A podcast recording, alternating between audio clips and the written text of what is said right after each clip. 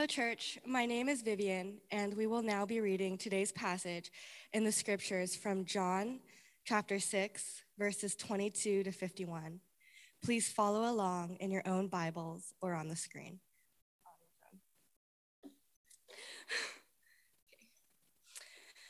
I am the bread of life.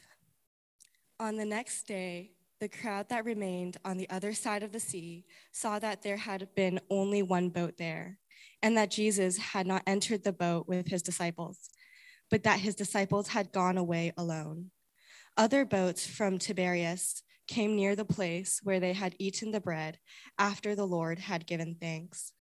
So when the crowd saw that Jesus was not there, nor his disciples, they themselves got into the boats and went to Capernaum, seeking Jesus. When they found him on the other side of the sea, they said to him, Rabbi, when did you come here? And Jesus answered them, Truly, truly, I say to you, you are seeking me, not because you saw signs, but because you ate your fill of the loaves. Do not work for the food that perishes, but for the food that endures to eternal life, which the Son of Man will give to you. For on him God the Father has set his seal. Then they said to him, What must we do to be doing the works of God? Jesus answered them, This is the work of God, that you believe in him whom he has sent.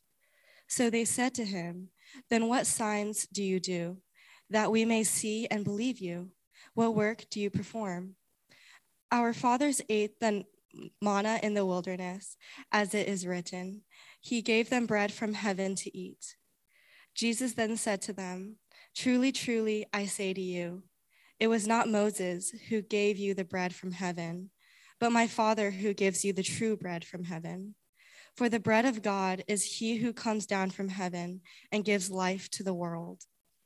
They said to him, Sir, give us this bread always. Jesus said to them, I am the bread of life. Whoever comes to me shall not hunger, and whoever believes in me shall not thirst, shall never thirst. But I said to you that you have seen me and yet do not believe. All that the Father gives me will come to me, and whoever comes to me, I will never cast out. For I have come down from heaven, not to do my own will, but the will of him who sent me. And this is the will of him who sent me, that I should lose nothing of all that he has given me, but raise it up on the last day. For this is the will of my Father, that everyone who looks on the Son and believes in him should have eternal life, and I will raise him up on the last day. So the Jews grumbled about him because he said, I am the bread that came down from heaven. And they said, Is not this Jesus, the son of Joseph, whose father and mother we know? How does he not how does he now say, I have come down from heaven? Jesus answered them, Do not grumble among yourselves. No one can come to me unless the Father who sent me draws him, and I will raise him up on the last day. It is, um, it is written in the prophets, and they will all be taught by God. Everyone who has heard and learned from the Father comes to me. Not that anyone has seen the Father except he who is from God has seen the Father. Truly, truly, I say to you, whoever believes has eternal life. I am the bread of life. Your fathers ate the manna in the wilderness, and they died. This is the bread that co- comes down from heaven, so that one may eat of it and not die. I am the living bread that, come da- that came down from heaven. If anyone eats of this bread, he will live forever. And the bread that I will give for the life of the world for, for the life of the world is my flesh. Um, this is the reading of God's word.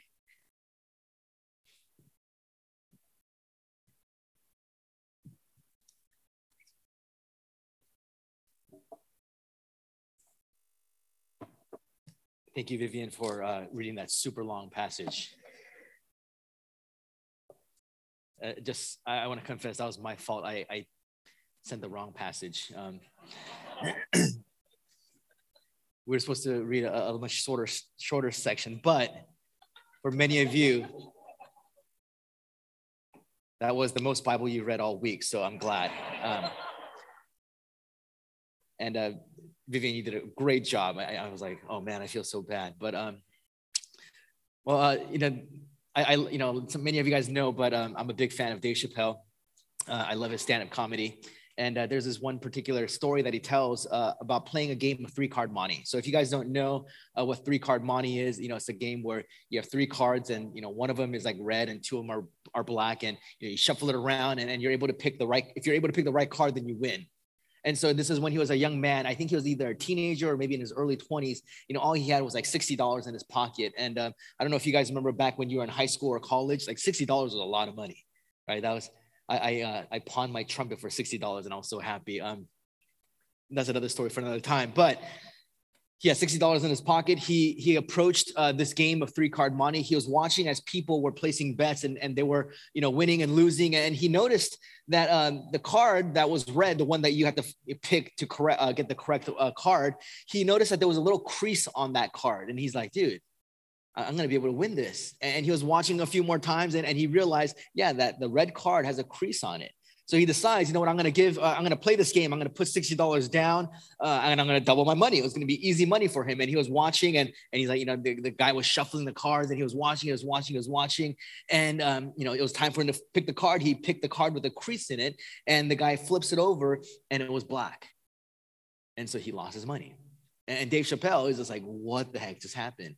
And as he was thinking and observing, he realized that everyone else that was playing before and all the crowd around him, they were all in on it, that, that it was a scam, that uh, he had just got scammed out of his $60. So the next person that approached the game, uh, before he put his money down, Dave Chappelle said he warned them. He's like, stop, don't play this game. It's a trick. They're going to steal your money. And the guy who was shuffling, uh, a big guy, and Dave Chappelle, you know, he was really skinny back in the day. Uh, he grabbed Dave Chappelle by the collar and he said, uh, Young man, never come between a man and his meal. And he said he learned a very valuable lesson that day. And as I was watching this um, stand up, I was like, oh, it kind of remind, it kind of triggered a memory, like kind of a, a slightly negative memory for me. Because I, I, remember uh, uh, early on in one of my uh, first ministry opportunities, you know, I was an intern pastor, and there was another intern pastor, and he approached me and he said, hey, Jay, um, I'm going to apply for another position. Can I put you down as a reference?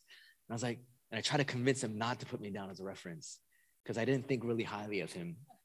But um, he, he insisted that I put, he put me down as a reference. And the reason why is because I knew the head pastor of the church that he was going to apply to. And I was like, Are you sure? I was like, You don't want my reference, you know, and, but he put me down as a reference anyways. And I was hoping that I would never get that call, but I did get a call from that pastor. And, and, and I was a little conflicted. I was like, Do I, do I just say good things or do I speak honestly? And, and eventually I decided, you know, I'm just going to speak honestly. And, you know, he started asking me questions. Uh, I didn't intentionally bash this guy or anything like that, but, you know, I, I spoke about what I witnessed or what I felt that his work ethic was or what his, you know, kind of character was. And, uh, and then eventually, you know, that guy didn't get the job. So, you know, a couple weeks later, he came to me. He's like, "Oh, Jay, thanks for being my reference." You know, this is kind of weird, right? He's like, "Thanks for being my reference, but uh, I didn't get the job." And I was like, "Oh, really?" I was, and you know, uh, um, but I, th- I thought about it and I felt a little guilty and conflicted because I was wondering, well, did I, you know, was I the reason why he did not get this position? Uh, how would his life have been different or how would his ministry have been different if he did get this position? Would he be much more successful now? Would he be in a better place now? You know and i would kind of justify and rationalize this saying oh it wasn't me. Like the guy who got hired was much more qualified anyways you know? But but the reason why i bring this up and the reason why i think that dave chappelle sketch was so uh, um, uh, triggering for me was because i never thought about or it's really difficult for me to think about livelihood in terms of the fact that it's really you working for a meal and I think for a lot of times, especially here in the Silicon Valley, or just even in our in our Western culture, or here in the United States, we rarely think about the fact that what is the very um, at the very essence of why we work, or the very essence of why we pursue certain livelihoods, is because ultimately, at the very core of it, we are seeking food. Because food is the very essence of life. Uh, without food, we cannot survive. Um, you know, now we've kind of lost that uh, uh, kind of uh, the understanding of it, especially now, because I can just DoorDash something. I could DoorDash something here right now if I wanted to. You know, like if I'm hungry, I can order something on Uber Eats. I can literally drive through a lot of fast food places, or I can go to many different spots and just get food whenever I want. Um, this idea of like a famine, it, it, doesn't register to me because I could still go to the market and just buy whatever I, I need, right? Uh, but in this very culture of you know ancient Near East in, in, in different parts of the world, this idea or this statement that Jesus makes here in this passage, when he claims to be the bread of life, it has a very important meaning for people. It's a very important claim. And today we are going to be in the week one of our seven week series uh, on this uh, new series that we're starting called I Am. And we're going to be taking a look at the seven statements of I am that Jesus makes in the book of John. And the very first I am statement that he makes is found here in John chapter 6 as he claims, I am the bread of life. I am the bread of life. And so today we're going to look at this statement and we're going to see what, what does this Jesus actually mean by this and how does it affect us? Uh, why, why is this statement or this passage, I am the bread of life, uh, something that maybe we just kind of gloss over? Why does it not make much sense to us? Or why do we struggle with this idea that Jesus is communicating to us that he is the very essence of life itself? And what does this tell us about who Jesus is, about his claim, about the very uh, nature of his being? So before we kind of get into that, I want to set us up for uh, kind of the context of the passage that we just read uh, what is happening uh, here in this story. So, in, in beginning of chapter six, we didn't read it, um, but this uh, chapter six is the beginning of a very famous passage. Um, it's something, a story that many of you guys might recognize or may have uh, heard of or have read. Uh, if you open your Bibles, you could look at the heading and it still say Jesus feeds the five thousand. Right, this is a, a story where um, Jesus miraculously multiplies five loaves of bread and two pieces of fish and feeds over 5,000 people. Um, the heading should say Jesus feeds 5,000 men, not counting women and children. Uh, many scholars believe that it was much more than 5,000 people uh, because women and children were never really counted uh, officially. So the correct number would probably be somewhere around 10 to 15,000 people that Jesus fed. If you can't imagine 10 to 15,000 people, imagine uh, like a basketball game at Chase. Um, in the last six years. before that, you'd only have like 3,000 people in that arena. But in the last six years, you know, it, it, you'll see a packed arena about 15,000 to 20,000 people. So if you imagine the, the multitude and the magnitude of how many people that, that's there, uh, Jesus is able to feed all those people with just five loaves of bread and two fish. And this is lake fish. So it's not like a tuna. It's like probably like a trout. Well, it wasn't a trout. I don't know exactly what fish it was in that sea, but you know, it's a small fish. Uh, and, and so when you think about this, and the disciple Philip, uh, when he was approached by Jesus, and Jesus said, Hey, let's give the people something to eat, he responded, He said, There's no way we can feed all these people. He said, Even 200 denarii is not enough for everyone to eat just a little bit. Now, uh, one denarii was considered one day's wage for just a, uh, you know, a, a blue collared worker. Uh, so, you know, one of the scholars did the math. He said 200 denarii was probably enough money to feed about 2,000 people. And even then, that's still, you know, 10, 10 to 13,000 people more to feed. So when he says, Philip says correctly that 2,000 denarii is not even enough to give everyone just a little bit, he probably means, you know, those little um, communion wafers we eat? That, that's probably like everyone will get one of those, you know? And it's like, that's not enough food.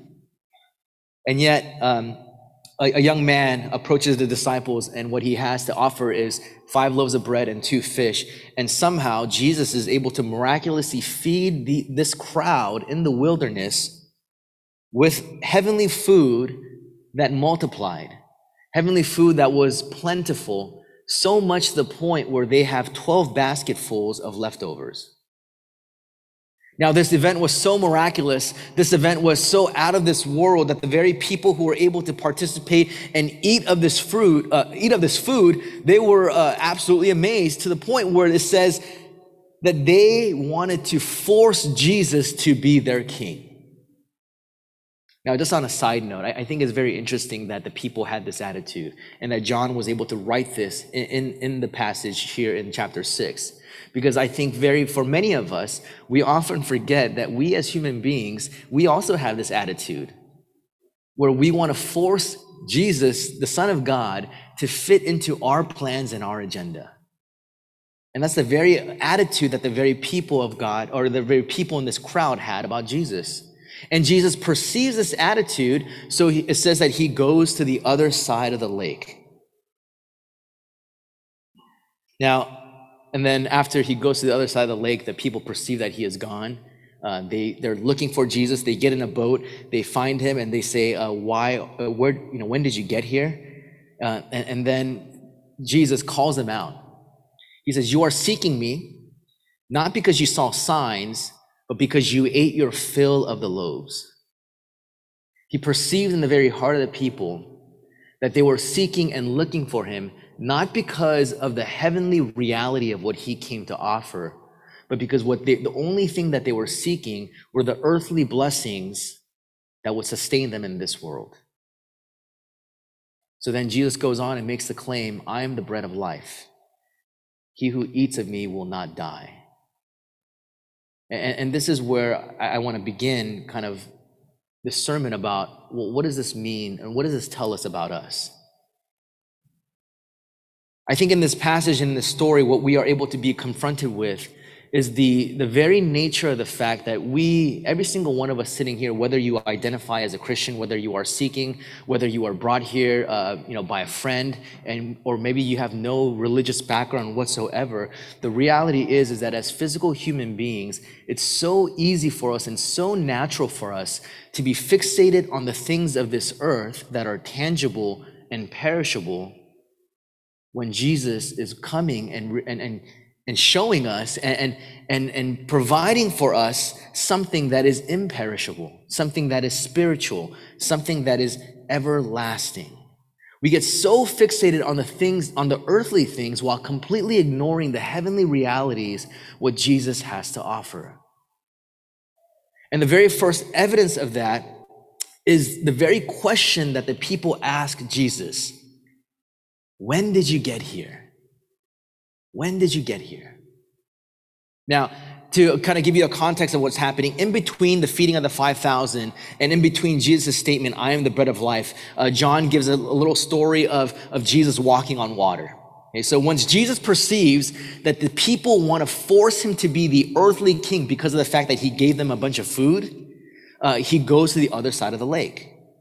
And in the, in the, in the story, and there's other stories where, you know, the disciples, they see Jesus and they're like, what the heck? Is that, is that some dude walking on water? You know, they, so they get on the boat, they go, and then, you know, Peter's like, Jesus, can I come to you? And then, you know, he goes on the water and he's like, ah, I'm drowning, you know, and then Jesus like, oh, you of little faith. Well, basically, I mean, he just walked on a huge lake across to the other side. And John is very specific. He says, on the next day, uh, the crowd that remained on the other side of the sea saw that there had been only been one boat and that Jesus had not entered the boat with his disciples, but that his disciples had gone away alone. So, you know, John is making it very clear. The very people that were there on the other side, they ate, they were full, they went to sleep. They woke up looking for Jesus, but they only saw one boat. And they clearly saw that Jesus did not enter that boat, but they saw the disciples enter that boat and the disciples went to the other side. And then later it says more boats came. So they got in that boat and went and got into the boats and went to Capernaum seeking Jesus. And when they get to the other side, they find him. They said to him, what? Rabbi, when did you get here? When did you get here? See, what they should be asking it's not when did you get here? How did you get here? Because for sure, we didn't see you get on the boat. For sure, we only saw the disciples get on this boat. And there's no way there's enough time for you to circumnavigate this lake and go all the way to the other side to Capernaum. The only way is for you to cross this lake. And if there was no boat for you to cross, and if only the disciples crossed, how did you get here? That should have been the question that they asked. And it would have been a very uh, natural question to ask because they should also be asking it. And also, by the way, how did you feed all of us with five loaves and two fish? But the only thing that was on the hearts and the minds of the crowd and the people was they wanted the earthly blessings again to happen again. And they ask, When did you get here?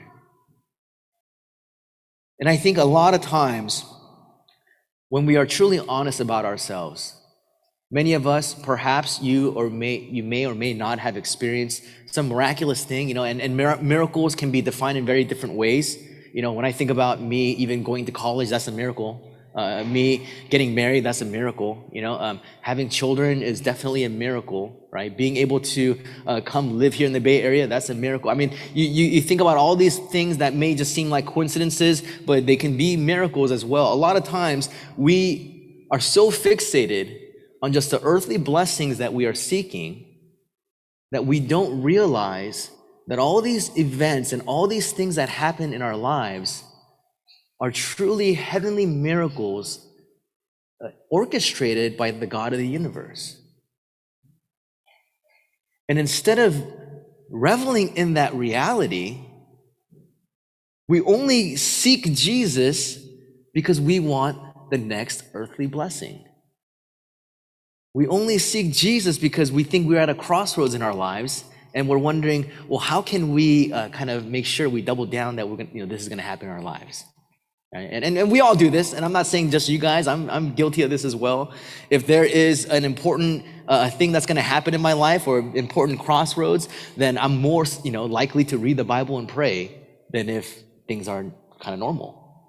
Right? If, if I feel that uh, there is a certain crossroads in my life in terms of uh, you know, the next stage of my life or a big event or you know, like, uh, you know, getting into something, you know, like we all you know, start praying then, right? You know, sometimes when um, uh, this past uh, couple months ago, I applied to this program for Stanford, and uh, and I was praying, God, um, if it's gonna be hard, don't let me get in. But at the same time, like it's kind of shameful not to get in. So I, so I was conflicted, but I was like, you know, so just, but I was, I, spe- I, I found myself praying more because of that, you know, and, and for, uh, you know, going to, going to school or getting your first job, I'm sure we all did that. And here, here, that's just our natural mode of operation. And just like the people who were unable to see that the only way Jesus could have come to the other side was something absolutely supernatural. The only way that Jesus could have fed all those people with just five loaves of bread and two fish was something supernatural. We, in our, in our lives and in our hearts, we fail to see the heavenly realities of God in every aspect of our lives, and we are only seeking for the next earthly blessing. Not only that, but we also easily forget the blessings of God. Um, Jesus, as in, in verse 25, he, he, he responds to the people. He says, Truly, truly, I say to you, you are seeking me not because you saw signs, but because you ate your fill the, of the loaves. Now, Jesus, he never beats around the bush. You know, uh, the, the people are like, Jesus, when did you get here? And he's like, You don't care when I got here. You're only looking, you're only looking for me because you guys got a free meal. Right? And, and you want more free things. And then he says, But do not work for the food that perishes, but for the food that endures to eternal life, which the Son of Man will give to you. For on him God the Father has set his seal. Then they said to him, What must we do to be doing the works of God? And these seem like genuine questions. And then Jesus responds, uh, This is the work of God, that you believe in him whom he has sent. And they said, Oh, you want us to have faith in you? You want us to believe in you? They should respond to, Of course we will. You just fed us with five loaves and two fish. But you know what their response is? What sign are you going to do? What sign will you do to make us believe in you? And, and, and you're like, what the heck? Like, if you, you know, for us, we read this and you're like, he just fed you with five loaves and two fish. And now you're going to ask for another sign? You're like, how can you be so moronic? But let's be real careful about thinking about our own lives. How many times has God pulled through, provided you with the very thing that you needed? Not what you wanted, but with what you needed. How many times has God proved over and over again how faithful and how sovereign and how majestic He is? And we can take evidence from just daily events of our lives.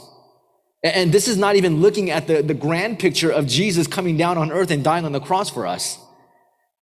And yet, every single time we are faced with struggle or we are faced with uh, some sort of uh, hindrance or when we are faced with some sort of hardship, we begin to what? Question God's motives and question God's goodness. And we say, God, if you want us to believe in you, then show us a sign. Now, I am uh, one of the most faithless people that I know. And so, even sometimes in, um, in parking spots, like, God, if you're real, may I get a good parking spot?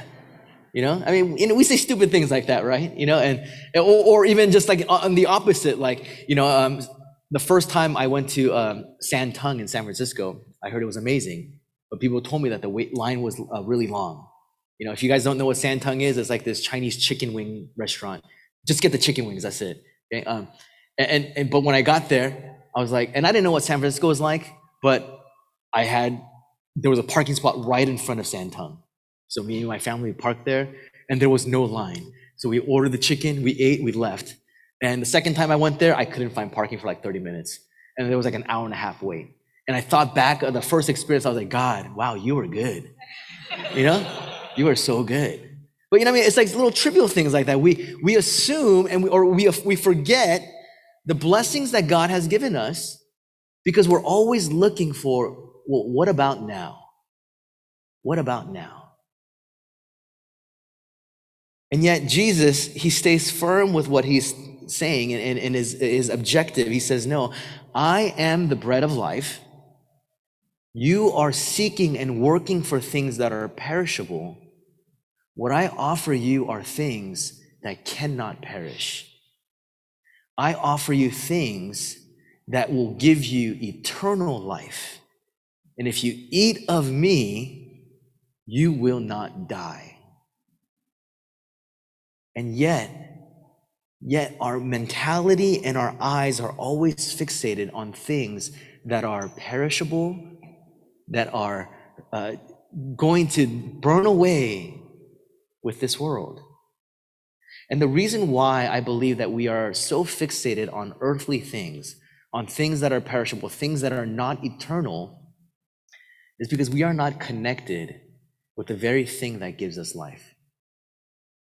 We have no connection and relationship with the very thing that offers us this eternal life. When you think about the people here in this story, we have the disciples, we have the crowd, we have Jesus. And if we kind of differentiate between the crowd and, and the disciples, uh, there's there's a lot of similarities. Uh, the, the, disciples still yet are fully able to understand and comprehend what Jesus' gospel message is about. And yet there's a little difference between them and the crowd because the disciples at least have a relationship with Christ. They know him on a more intimate and personal level.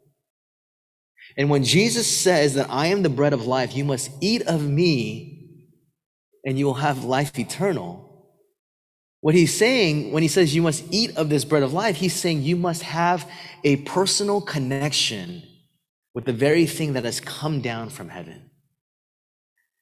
Jesus says in, uh, in the later parts of this passage, in verse 50, he says, uh, I am the bread, uh, the bread that comes down from heaven. He says, I am the bread that comes down from heaven. And this phrase, comes down, is a continual uh, verb meaning that he is something that is continually coming down and readily available for all to eat and all to feast upon. And yet we ignore it for things that are perishable. Now, um, you know, I am a product of immigrant parents. Uh, we immigrated here when I was six years old. Uh, my dad, he, one of the things that he wanted to do was he wanted to take us around and see all the national parks um, you know, and, and, you know, being a spoiled little kid, you're like, I don't want to drive, you know, and just play Nintendo Game Boy. Um, that's a DS, but like black and white, just for the, the young people. You know, so we just played Nintendo Game Boy in the car all the time, and, and we didn't want to drive anywhere. And um, I realized, I was like, Dad, how come you always take us to these crummy motels? Why can't we stay at a hotel? And later I realized, oh, because uh, motels, you don't have to make a reservation. You, just, you see the va- no vacancy sign, then you know you can't go there. Hotels, you actually have to call and make a reservation. And for an immigrant, he didn't know how to do that. So he always just took us to these motels, right? But this one particular time, uh, he took us to a, a, hotel. I think it was like a Hyatt or, or Marriott or something like that. And, and we walked by. And I remember, you know, the first morning we woke up, we're getting ready to go. We eat, you know, our rice and kimchi for breakfast. And then uh, I walked by the breakfast area and I was like, oh, that looks delicious, you know. And uh, it, you know, I was like, you know, I'm talking about like the, the, the breakfast at, at, a, at a hotel. There's like home potatoes, and then there's like a tub of bacon. And you can, I was like, you can get as much bacon as you want. You know, you keep giving yourself bacon, and then there's sausages, and then there's pancakes, and then they have a waffle bar. And then if it's a good one, and this was a good one, they had like an omelet, like omelet bar where you put everything that you want and then you take it to the cook and they make you an omelet and then they call your name and then you get your omelet. And then there's bagels, which whatever, you know, like, because um, it's not the good bagels, it's just like the bagels from the market. And there's like oatmeal, but I don't want to eat oatmeal, you know, but like there's everything. Like I can describe to you everything that was there fruit bar, you know, little yogurts, and then they had a little tub of uh, cereal, and you know, you know, they had everything. And I was like, Dad, can we eat there? He's like, No, it's too expensive. So every day I was like, oh, can we eat there? He's like, no, it's too expensive. And the last day we were there, he's like, hey, we, we can eat there because our last day. We'll, we'll splurge a little. And he said, you know, my brother's older. He's like, hey, go ask him how much it is. So my brother goes and asks him how much is it. And he's like, oh, it's complimentary. You know? And so you know, we didn't know what complimentary meant. He's like, so how much? He's like, no, no, no. If you're staying here, you get to eat this. It's readily available. All you can eat. And yet we were just eating crackers and rice and kimchi. and the reason why I bring this up is this when, when Jesus is offering us himself as the bread of life, saying that he is the bread who comes down from heaven for all to eat, he's saying, I am the life that is readily available. That if you place your faith in me, you will be able to gain something eternally that you can never lose that you will be able to partake and, and, and have fellowship with the very God who has created you.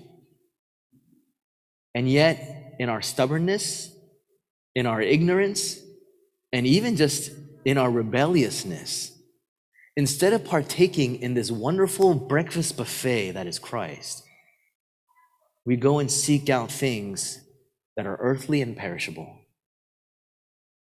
Why? Why is this the case? Because I think deep down inside, what we are failing, what we truly fail to understand is that what Christ has to offer is something relational and personal.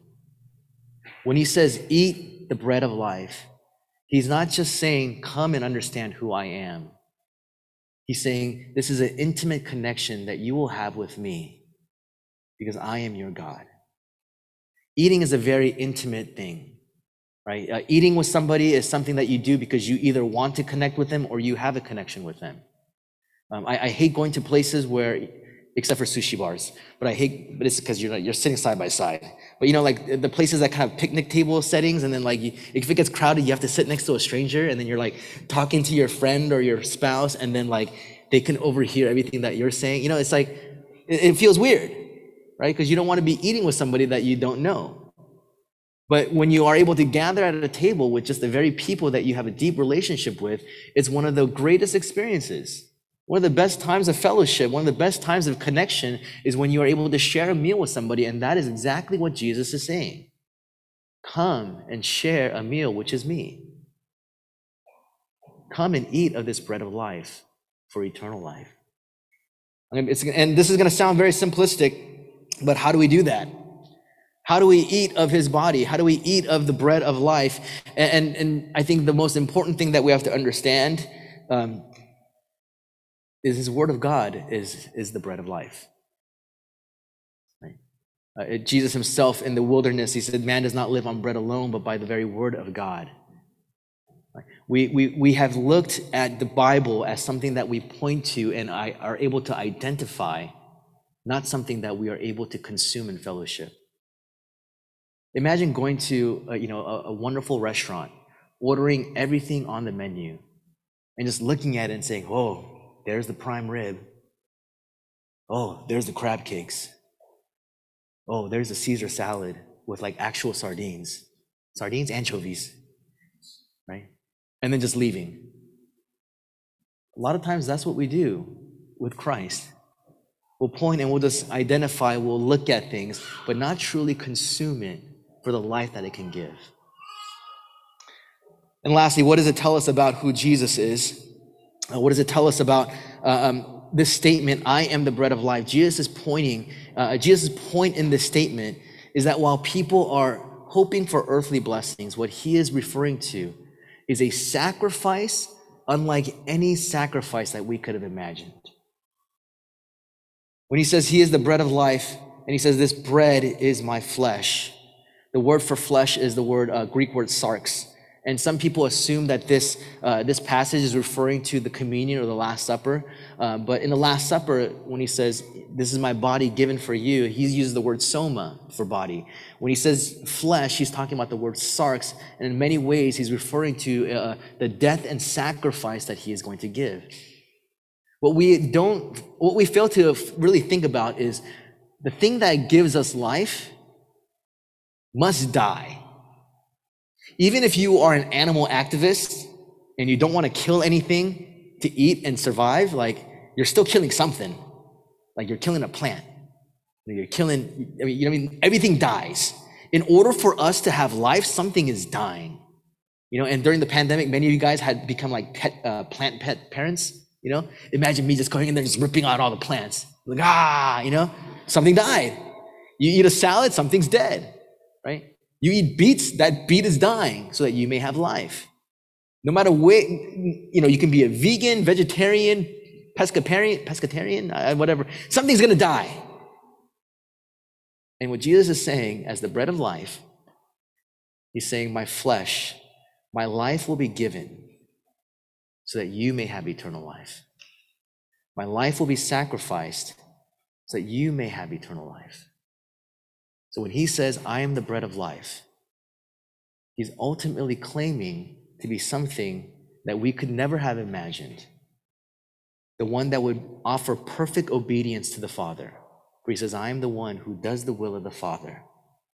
To come down to this earth, to give himself up, so that we may have life for all eternity.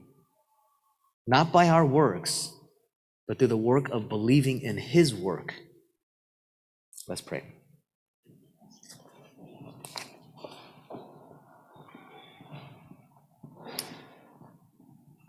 Heavenly Father, God, we, we hear the words of Christ, what he has to offer eternal life, things that do not perish. And God, we ask that you would turn our hearts to be able to not only see, not only recognize, but desire the very gift that is Jesus, to be able to consume the very truth of this message. That while we are so prone to be fixated on the things of this earth, that you would move our hearts to be fixated on the heavenly realities and the blessings of eternal life through Christ and Christ alone. So, God, may our relationship uh, be one that is intimate and personal, that we would seek uh, to consume all the things of heaven. For we know, Lord, that it is which that only comes from you that can give us eternal life. So we thank you. In Jesus' name we pray. Amen.